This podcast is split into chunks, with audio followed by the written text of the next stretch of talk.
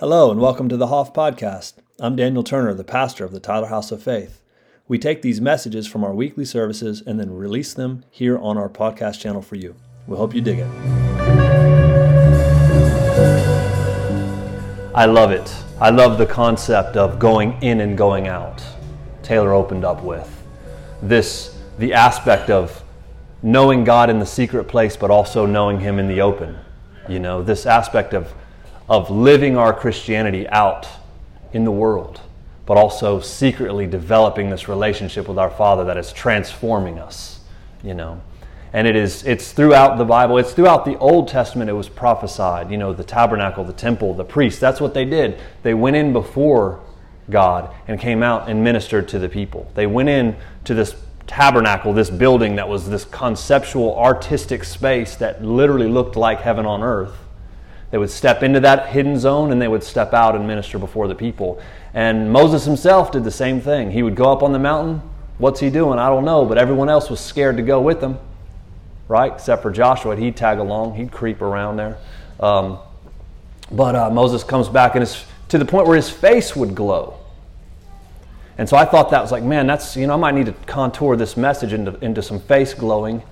Um, how what could be a good title on the spot? How to become somebody with a glowing face. Or, no, that doesn't sound great.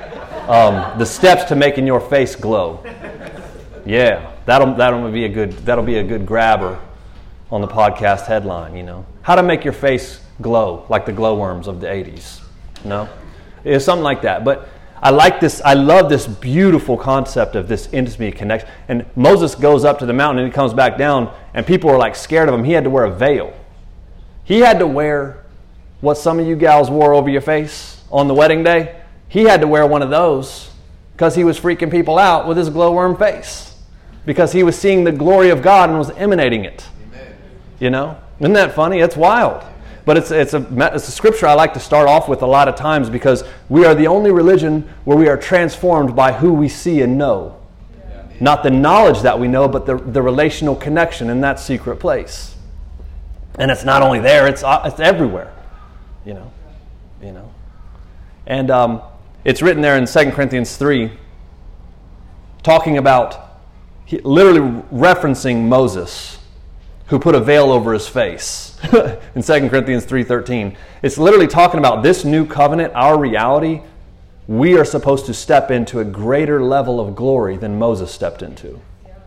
And if you're, you know, if you're a Jew in those days or even now you're like, "Well, how could you step into a greater level than having your face glowing like a glowworm because you because you've seen God?" Does anybody not know what a glowworm is? Yeah, everybody knows. Okay, there's thank you for being honest. You're young though, so you get a pass. These little they used to, Christmas present. You buy them at like Toys R Us. That doesn't exist anymore, doesn't it? Um, but there are these little toys that were these like yellow worms that would that would glow in the dark. You know, what I'm, so that's all it was, a glowworm. But anyways, I see a few people eating bananas and apples and stuff today. I like the healthy look that I'm seeing through here. It's nice. You probably didn't put any cream in your coffee today either, did you? You really, you really got you turning a new leaf. Yeah, I like that. Everybody's getting healthy now. It's usually donuts. Um, a little bit distracted, but the thing about it is, is this is like 2 Corinthians 3 is, is writing this reality of like, hey, this New Testament, it's, we're not going back into some dead religion. Like, this thing is transformative, it changes your person. Moses used to have a veil over his face. But now we understand that the Lord is spirit, and I love what Laura will sing where the spirit of the Lord is, there's liberty. That's 2 Corinthians 3:17. It's like this walk is the walk of freedom. Freedom of what? Freedom of everything that's ever held you back. Freedom of every image that you've tried to morph yourself into to portray to have your needs met and walking in the freedom of this brilliant, artistic, created person that's created in the image of God with specific design and intention by the Creator Himself to release His image on the earth. Brilliant. And it goes on in 2 Corinthians 3.18 says, But we with, with unveiled face, beholding as in a mirror the glory of the Lord, are being transformed into the same image from glory to glory, just as by the Spirit. And it's saying, hey, like we are transformed when we see Jesus as he truly is. We are seeing God. And when we see him, and this is the this is the point of all Bible study, of all prayer, of all connection, when we see him accurately, it causes us to change. It really does. When we see him, it unlocks something in us that was created. We are created in his image, and sometimes in some ways we've we've morphed and shaped and changed. But we see who we truly are, as like we're looking in a mirror, it says. But we're seeing the same image from glory to glory, and it causes us to change in a way that is seen in the world. That is how we're going to be glowing in the earth. Is it literal? I think it can be literal. Maybe we'll talk about a story where it seemed to be literal today. Um, it definitely was literal for Moses. But it's also the essence of the imagers of God getting out of the way and releasing who He is in the earth. And the way we do that is seeing Him as He is. All of the, it says without a veil right there. In other words, the veils are the filters or the grids, the ways that we've maybe wrongly been taught or learned, or the image, you know, a way that we haven't seen him clearly. But you take that away and you see him, oh, that's what you're like. You're not an angry dad beating your son. It's like, oh, that's what you're like. You're not harsh and judgmental towards me, waiting for me to make a mistake. Your eyes are actually searching throughout the whole entire earth, looking for whose hearts are loyal to you that you could be display strength on our behalf. Second Chronicles 69. Like, you're different. Oh man, and that confidence causes us to be in who we truly are. And that's the glowing of the faith. We're not transforming ourselves. You know, the Bible says Jesus transformed himself. Yeah. He was God in the beginning. The Word was with God, and the Word was God. Jesus is God in the beginning, but He also is the Word of God, and He was with God. But there's a scripture that I always like, and I read some of this this week, and I thought, man, I feel like this is the essence of our church. I feel like it's a beautiful essence. But there's a scripture about Jesus, about how he transformed himself and became like a human, became himself of, of no reputation. It's, it's Philippians 2 7. He, he made himself of no reputation, which means he completely emptied himself. Taking on the form, in other words, he transformed himself, that's morph, that word, of a bondservant and coming in the likeness of men. It's like he actually, and we'll go into this in the next few weeks. I'm actually super excited about this because I feel like I'm in my bag when I'm here. Um, but it's like Jesus, God, he came into the not into the only into the form of a human, but he came into the deepest, darkest depths of humanity in order to rescue it.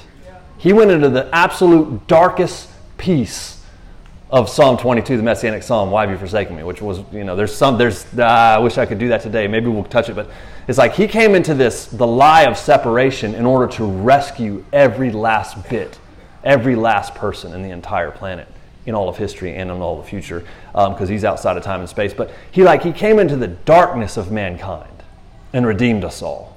It's this beautiful thing that he's morphed himself in this way. Um, but it's like I want to talk about what was the message going to be called? It's something about how to make your face start glowing. Yeah, let's talk about that. How to how to practically step into the transformation that causes us to be who we truly are and reflect him everywhere we go. To release him everywhere we go. And you know, in that you know, Philippians 2 where we're talking about how he, he morphed himself, it's literally saying, hey, this is the Apostle Paul writing this letter, but he's actually talking, I want you guys to be like him. I want you to see him as he is and transform into your true identity. And I'll back up. I read something, and it's kind of a prayer that, that he was speaking over this Philippian church, and it's in the Bible, so it's for all of us.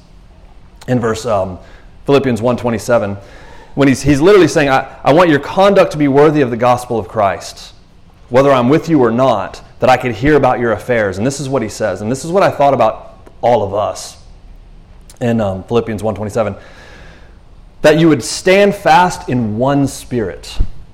This is us, with one mind, striving together for the faith of the gospel, and not in any way terrified of your adversaries, which is to them proof of perdition, but to you it's salvation, and that from God.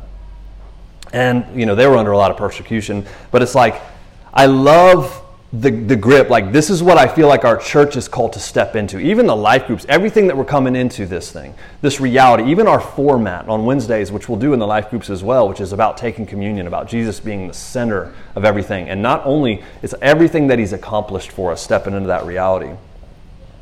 But it's that we would stand fast in one spirit. We would all have the same understanding, this unity of the reality of the mission of the kingdom with one mind, we're all on the same page with what we're doing and in no way terrified by your adversaries.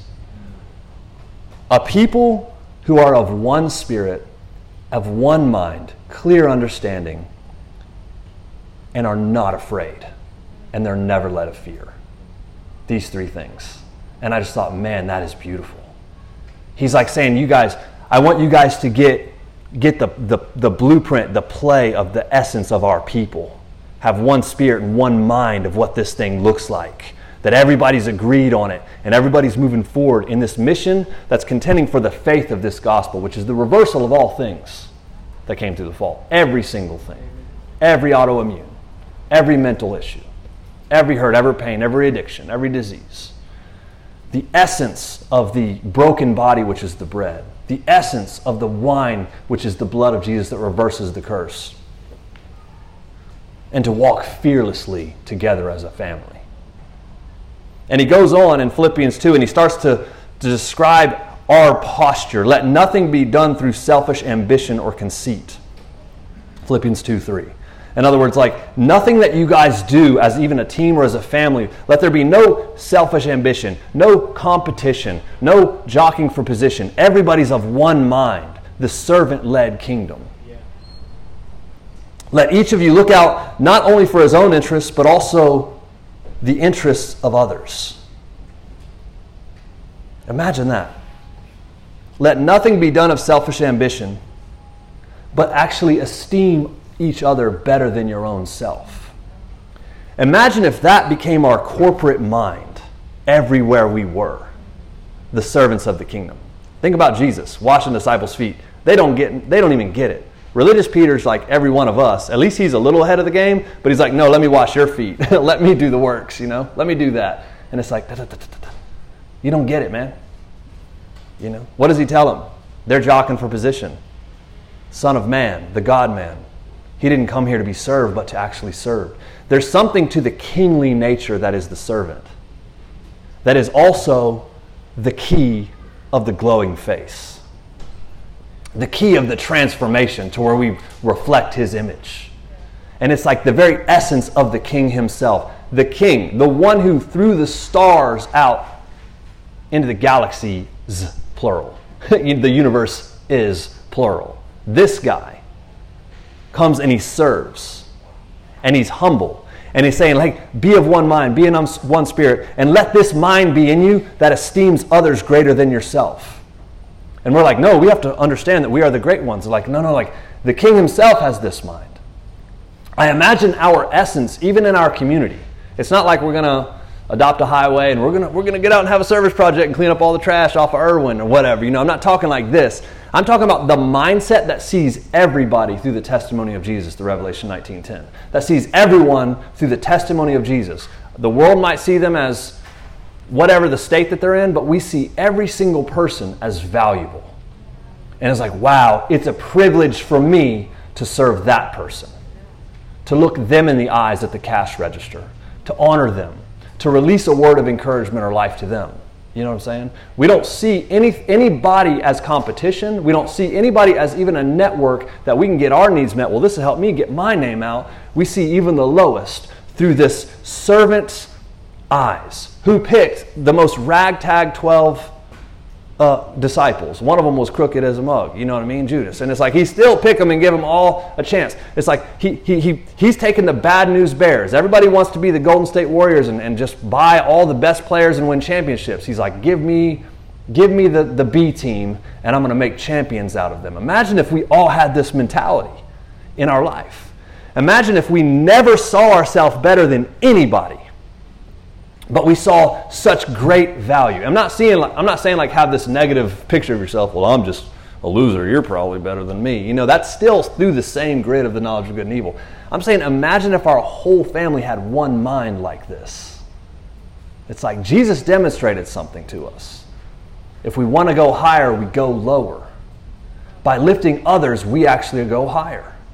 It makes no sense, sense to the systems of this world, but this is the way of our life. This is the way of the servant kingdom. This is the way of the servant king, the king of eternity, who's bleeding out for all of us when he didn't deserve it at all. The most humiliating death. Let this mind be in you, which was in Christ Jesus. It's like, wait, you just said we, we, we look out for the interests of others, we esteem others better than ourselves, and this mind was in Christ. You can't. He's God. You can't be better than God. Does he not know that? You know what I mean? But in reality, we think of that a, from a tw- twisted grid, but he's like, I, he sees the value in everybody, you know but his name is exalted above, above all names at the same time. It's brilliant, it's beautiful. He made himself of no reputation and morphed himself into the likeness of man. He came into the depths of the darkness of humanity and unlocked the whole thing.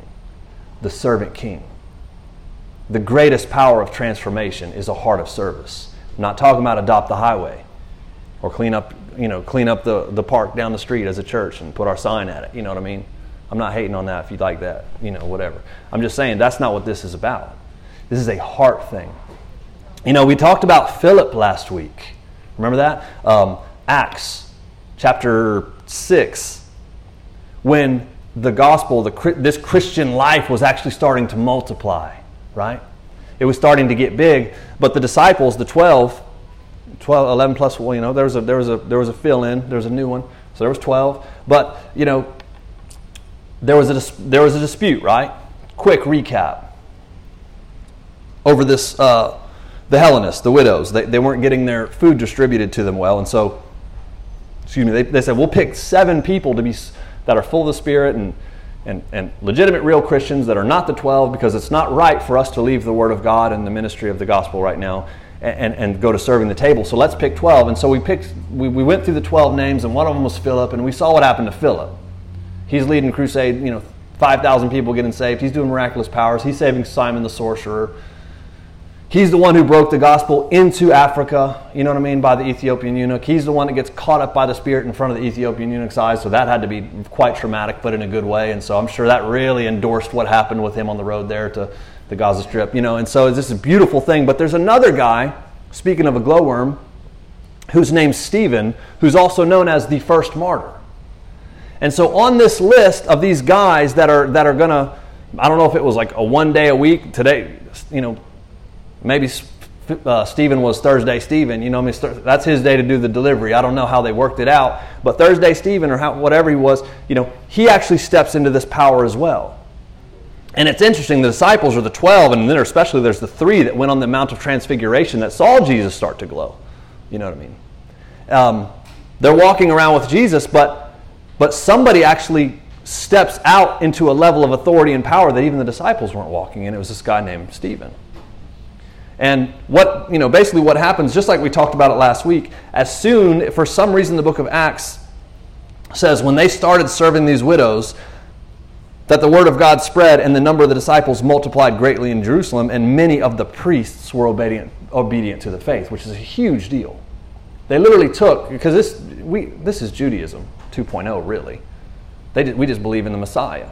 You know, the other side didn't, so we called this Christian and not Jewish. Uh, you know, but in reality, they just took a bunch of the team of the Jewish, you know, leaders and whoosh, translated them over to the Christian side. A bunch of the people that were wanting Jesus to die, translated them over to the Christian side. That's that's not a small verse right there. That is a major assault on the religious machine, which we are called to partake of in this time, in this day and age. And that's a great thing, you know. Doesn't come without heat, but it is, uh, who doesn't like a fight, you know, uh, in this life? It's great. Let's unlock our family. But, anyways, in this verse, it's like it makes it seem like these seven guys were the key to the gospel spreading out like wildfire and to a lot of the Jewish priesthood becoming Christians. Not having to do with the disciples, but other people playing their positions. And um, you kind of think, well, why is that? Well, one of the instances that happened was the story of Stephen, who's known as the first martyr.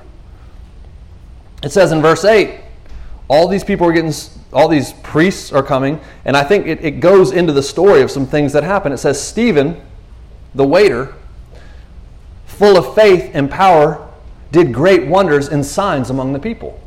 So all of a sudden, you've got somebody, well, well, we know that signs and wonders follow the apostles. Well, yeah. Well, now we got somebody that's just a Christian who also has unlocked something. Philippians 2 Let this mind be in you that was also in Christ Jesus, that saw himself not above people, but he saw people as greater than himself. It's like, I want you to be of one mind, of one spirit, and, and completely and totally unafraid in this life. It's like, ooh, I think we're on to, I think we're on to formulas a bad word, but we're actually seeing the process of walking in the authority and power of heaven. And it's the transformation of heart, it's the servant's heart. We think of servant as helps, you know, as hospitality, as cleaning, you know, all these different things. But a servant's heart is the way we view other people and value other people. You know? And Stephen did this. He's like, Well, I'll serve. But he has he, he apparently has an in and out. He apparently has a connection to God in the secret place because he is becoming just like him. Remember this Jesus is the boogeyman to the religious system. They've had to kill him because he was everywhere and they were terrified of him. He multiplied himself, sending out 12, and then when he sent out 12, Herod, king of the Jews, was scared to death that John the Baptist came back to life, whom he had killed. Boogeyman. Then he sends out the 70. Same thing happens in a greater scale. Now he's multiplied something, and this, all of it's Jesus to them. We need to, we need to cut, in their mind, they're like, we need to cut the head off the snake. In reality, they were in the, in the heart of the snake, and he was the king. And he was going to crush it with his foot. And so they put him to death. Things have gotten a little bit quieter, but, but there's still some things happening. But then, but then uh, waiter servant Stephen shows up and he starts to do miraculous signs and powers amongst the people. That's not a, that's no small thing. It says there arose from what is called the synagogue of the freedmen, um, and it kind of shows some different names there. Who, who began to dispute with Caesar? These are these are synagogues that had their own. Um, it, would be like their own um, seminaries right? So these are like highly theological Jewish, you know. They, they, they, sent the they sent the let's call in John Piper on this fool. You know what I mean? They call, they tried to call in their big their big theologian guys. You know what I mean? Let's come get him. You know. So they started to dispute with with Stephen, but it says they weren't able to resist the wisdom or the spirit by which he spoke. Who does this sound like? You've got this miraculous signs, like power, but also signs Signs point to something, miraculous things that are happening.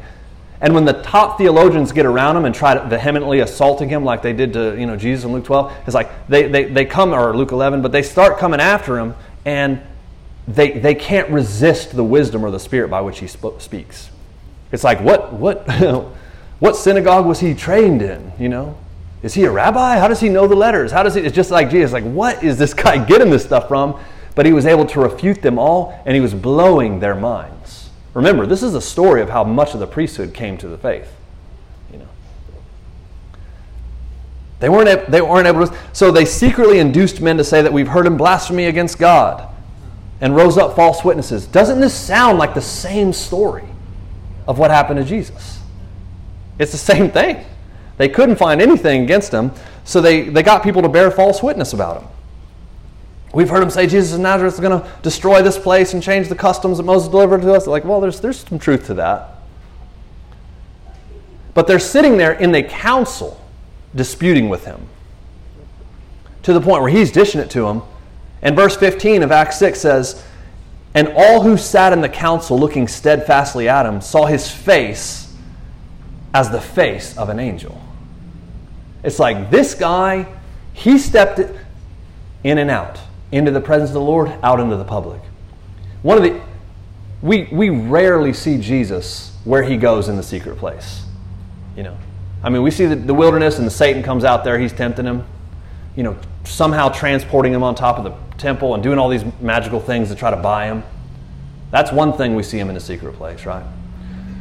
Gethsemane, we see him, he's sweating blood, and angels come to him and strengthen him. So that's the kind of thing that happened to his prayer times, you know. Another time he takes what Peter, James, and John up into the high mountain. What do they see? Oh, like we're going to get to go go with him out in the out in the wilderness today. See what see what see what his prayer time's like. You know, see what his prayer list is like that he writes. Moses shows up. Elijah shows up. you know, it's like, oh my gosh. Can you imagine the shock of that? Like, yo, the heroes of our, they're X Men. Their superheroes show up when he prays. This is the type of stuff that happens on the outside. We don't see. And then he starts, his, his, his clothes are glowing white and all this stuff. Now you got Stephen st- sitting there and his face is glowing while he's, while he's articulating all this stuff of people that are accusing him and trying to attack him. you know, all the commentaries are full agreement with this. Like, this is, this is literal. Not all, I shouldn't say all. Most of the, com- like, his face glowed. There's one actually. Vincent gave me an old commentary about a year ago. What is it? Uh, was it Matthew Henry or one of those? Big, thick green books. Man, they smell so good when you open them up. And Matthew Henry has it has two about his face glowing like the face. One is it's literal, and two, he, he was using the play on words of his face shone like an angel to everybody that was there. And the way he worded it, I mean, it's in Old English, but it's so beautiful. It was like he, he appeared to have never been happier in his entire life than to be right there where he was. And I just think that's so hilarious. You're being attacked, you're being assaulted like Jesus, but in, your, in his mind, all of his friends could have been like, oh man, just get out of there. Just tell them what they want to hear. It's like, I've never been happier to be anywhere in my life than right here because I have you all right where I want you. Like, oh, let's let's get after this, you know. Yeah. Luke Skywalker talking to Jabba the Hutt. It's your last chance, Jabba. Nothing? Yeah, a few guys get that. You know what I mean? He looks like he's about to die. He's like, it's your last chance, Jabba. Yeah, R2's about to shoot that lightsaber to him, man. It's going to go down. Jabba's going to get choked by Leia. It's all going to go down. Um, back to the Bible, though. Um, but that's the way he is. His face is like, yeah, and he has the count he, he's on trial with all the council with all these priests with all these people. His face is glowing. He's just like man this is man this is great. This is the best day of my life right here. And everybody on the side his homies are just like dude this ain't this ain't good. I don't know what what's wrong with you man. And he's like oh man this is awesome. I got you all right where i want you. Yeah man. And it goes on. If you ever want a history of the bible read acts chapter 7 it's really stephen just talking about Well, you know, brethren, the glory of God appeared to our father Abraham. That's how he starts. He talks about the glory of God. You know, his face is glowing. The glory to glory transformation that we're all called to walk in. That he stepped into because he's esteemed others highlier than himself. And now he's the top Jedi in the book. He's firing on a level of spiritual authority and power that's eclipsing the people that were on the Mount of Transfiguration, in a sense. I guess if you look, if you want to look at it that way, which is not the right. He's just playing his position, but he's went up to a higher belt level than everybody in the dojo. He's the he's the leader, and he has the audience to transform the game right here, and he does. And he, it's so funny. Like he preaches them his, tell us what you're what you believe, you know. And it's okay. Well, you know, the glory of God appeared to Moses. And he just goes on, you know, um, or to, to, our father Abraham. And, then he, and he goes on and he, and he does. He gets to Moses. And, and then he gets to, I mean, he gets to the baptisms, the Red Sea parting, the, you know, the, the Jordan River. He goes to his fathers and Solomon. And then, then there was the tabernacle in the wilderness, the, the, the version of heaven of going in and going out. You know, he's like giving their minds this. And you could say they're okay, okay, okay. Yep. He hasn't said anything. Uh, you know, too much at this point.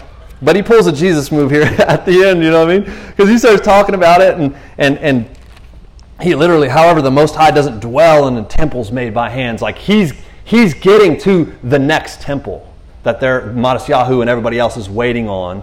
And he's like, look, heaven is my throne and earth is my footstool. Where's the house you're going to build for me? And he's building it all the way up to jump, right? From Zechariah, Malachi, to jump over to Matthew, to the real gospel, to the real temple, which is Jesus, which is now us. And then in verse 51, he just kicks into that Jesus mode at the Pharisees' dinner. And you stiff necked people, uncircumcised in heart and ears, have been resisting the Holy Spirit as your fathers did as well. Which one of your which one of the prophets did your fathers kill? Those who foretold the coming of the just one. I love Jesus being called the just one. Yeah, boy. He's the main character. He's my favorite one. Who received the law by direction of angels and haven't kept it. It says, when they heard these things, they were cut into their heart. His words got in. His words got in. They went on the, they went on the path of the story, and then he got to the main character. And when you talk about him and you know him, he's felt. It's like, oh, he, oh, that's him. He was embodied. That was Yahweh, you know. It cut them to the heart. But to the point, they gnashed at them with his teeth, being full of, and, and stopped up their ears. Like, ah. It says, But he, being full of the Holy Spirit, gazed into heaven and saw the glory of God. And Jesus standing at the right hand of God. Goodness. So Jesus is standing up now, right? This is offensive to them. And he starts to shout, Look! I see heavens open, the Son of Man standing at the right hand of God. What do you mean, like in an equal position? That's blasphemy. Standing at the right hand of God, as if they're on the same throne, as if they're on the same, like, you know what I mean? It's just, it is ripping them a, uh, it is, uh, you know, giving them trouble. Trouble. And he's in the, he's having the best day of his life, dude. He's like, oh man, and then you did this. And which one of you, you resist the Holy Spirit? This temple, it's, it's not what you've thought. Whoa now! Then he's, then he's in open vision trance. His mind is going away. Yeah, that, that cap of unbelief, it is gone, and he's seeing into a dimension that is more real than this one. And not only that, he's standing up. Can you imagine the honor of that? The king himself on his throne, just walking up, like, yeah, yeah, like, yeah, yeah, yeah, yeah, looking at you because of what you're doing. You know, standing down there, like, raising up. It's honor. Honor. Yeah, dude. That is glory. The servant king himself stepping up. Like he's he gets it. This is an imager. His life, the response, it's exactly like watching Jesus' response, but it's a guy named Stephen. Stefan. What how you know what I mean? Stefan's in there, you know, it's like, yes, image. To them, the boogeyman's back. Shut it up, shut it up, shut it up, make him quiet, you know. It's like, nah, the boogeyman, it's like you can't stop this. Look, they cried out with a loud voice, stopped their ears, like, you know. They couldn't hear anymore. Cast him out of the city and stoned him. And the witnesses laid their clothes at the feet of a young man named Saul, who writes our Bible, the majority of it. So he's the authority of the bipolar version of this deity, the wrathful version. It says this him and all his and he gives the consent like yes i officially deem this worthy of death everyone let's take him out but here you have stephen who's just released light into the priesthood who's just transformed a lot of the jewish leaders he's just blown some real minds and now as we'll get to see as time goes on he might have just caught the biggest fish anybody ever imagined who was consenting at his death. This young fella who thought he knew what he didn't know. And I loved it. It says, And they stoned Stephen as he was calling on God and saying, Lord Jesus, receive my spirit. Imagine that. Then he knelt down and he cried out with a loud voice, Lord, do not charge them with this sin. And when he said this, he went to sleep. Like he passed out on that. Just boom. No, yeah, he definitely was stoned, but I'm not so sure that that's what killed him or, or that he, like, for lack of a better term, Obi Wan Kenobi there at the end. Just bang. Clocked out. A New Hope. Look it up. Um, they stoned him as he was calling on God and saying, Lord Jesus.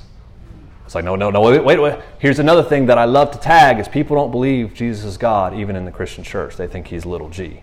So here he's standing at the right hand of his dad.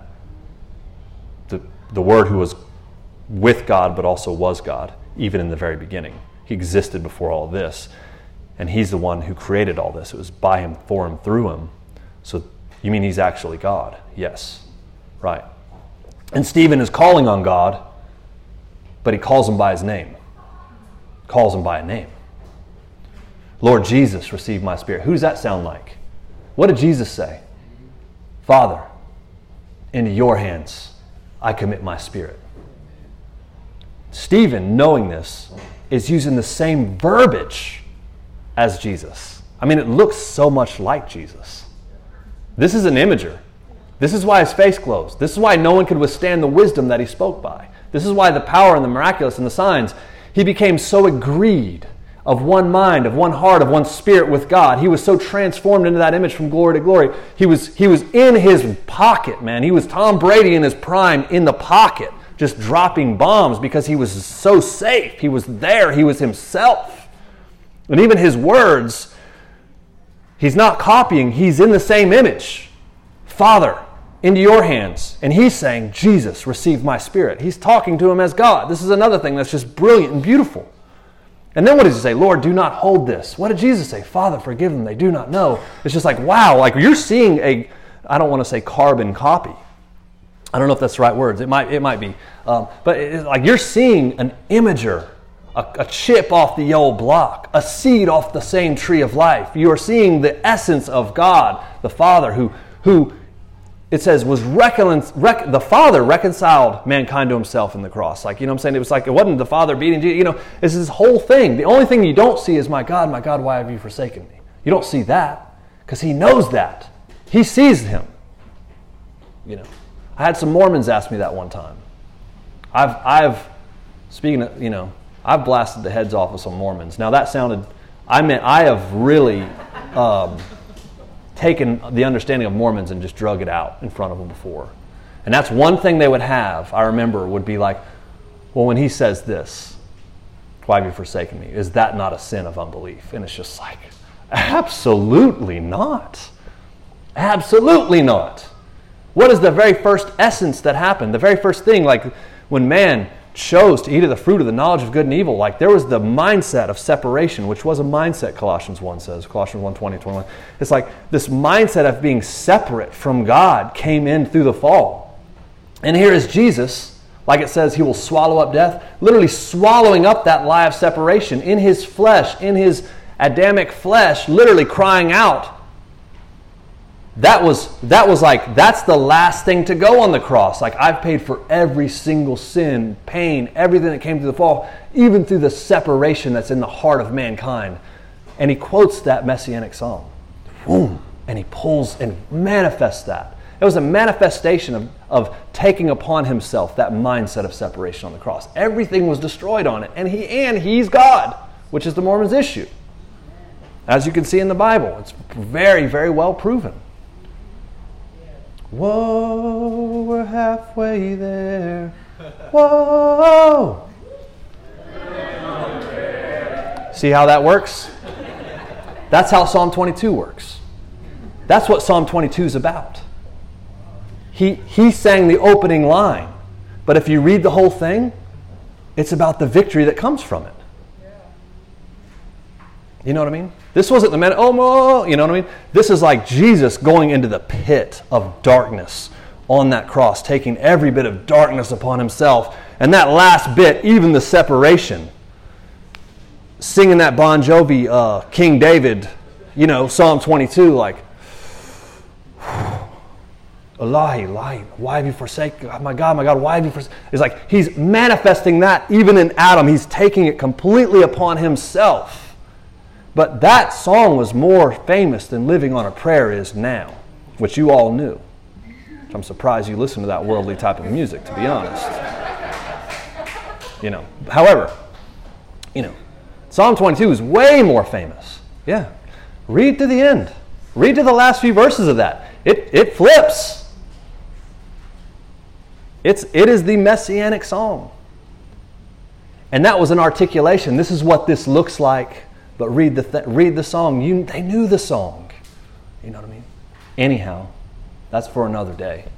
Um, I'm glad that worked, though. That Bon Jovi thing worked. But, um, you know, Stephen, that's the only thing Stephen doesn't, doesn't say because guess what? That had been swallowed and removed. The only thing that came out of him, he wasn't paying for sins. He was manifesting light, which is what Jesus was doing. That was the light of God, manifesting the forgiveness of God and the covering of God. And Stephen is walking in step with that. I can close with that. That's it's so beautiful. Stephen. Oh glowing face Stephen. The champion. Caught Saul like a fish at his death. Not only all these priests, that he had this audience, that he, he released this huge thing. Can you imagine what, how, how he's sitting in heaven? All the fruit of Saul's life, who's written the Bible, much of it, attributed to, if it wasn't for Stephen, he wasn't, you know, like that was the unlocking that Saul, that Saul, that probably tormented him for quite a while. But then even he came to know God chose me for this. I was in the wrong identity. And Stephen was his brother. It was his teammate. And he shares in his inheritance. Now, it's beautiful. Why? Because he had the heart of the servant king. That's where it was. So Philippians 2, Paul's saying, like, hey, I want you guys to get this. Hoff, I want us to get this. He's telling me, he's telling all of us. The Bible's telling us, the Spirit's telling us. I'm just not coming from me. This is God. And it's like, hey, get this. Be of one mind and of one spirit. Let yourselves be known in this community for your love, which is value. Oh, I love you, brother. That's not love. Words ain't love. It's value. And when you value somebody, you esteem them greatly. Even if they're in a dark place, you're like, I know who you are. You are a champion.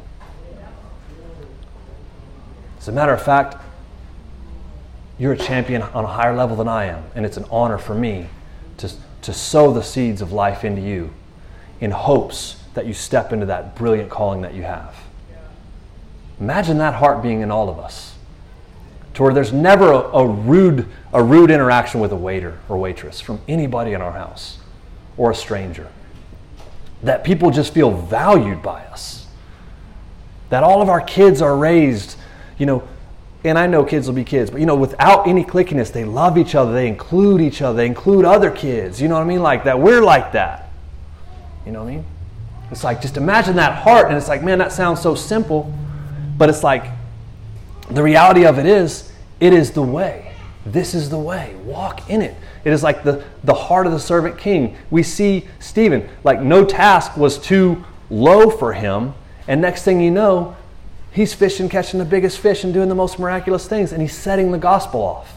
And because of him, a bunch of persecution hits the church, which everyone's like, thanks a lot, Steve. You know what I mean? Come on, Steve. Yeah, a little Def Leppard reference for you guys. No, don't listen to that kind of stuff. You kidding me? Listen.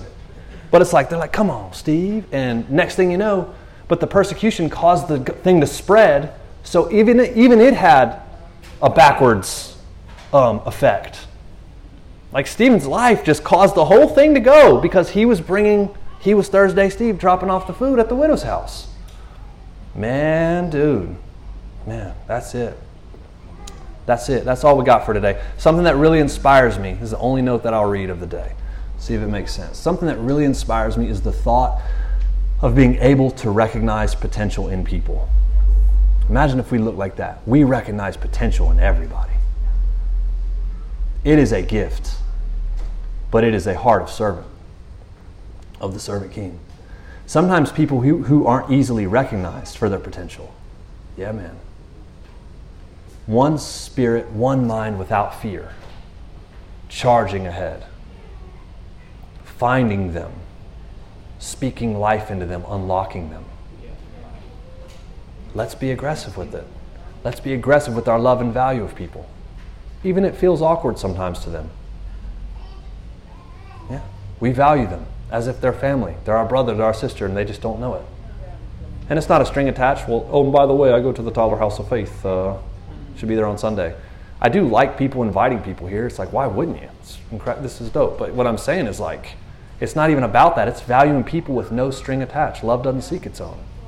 Imagine that being our essence in our heart. I have a feeling that the secret relation connection to the Lord, to one another, and having this heart and mind is the path to the manifestation of heaven, of power, of an understanding that is that bewilders the wise.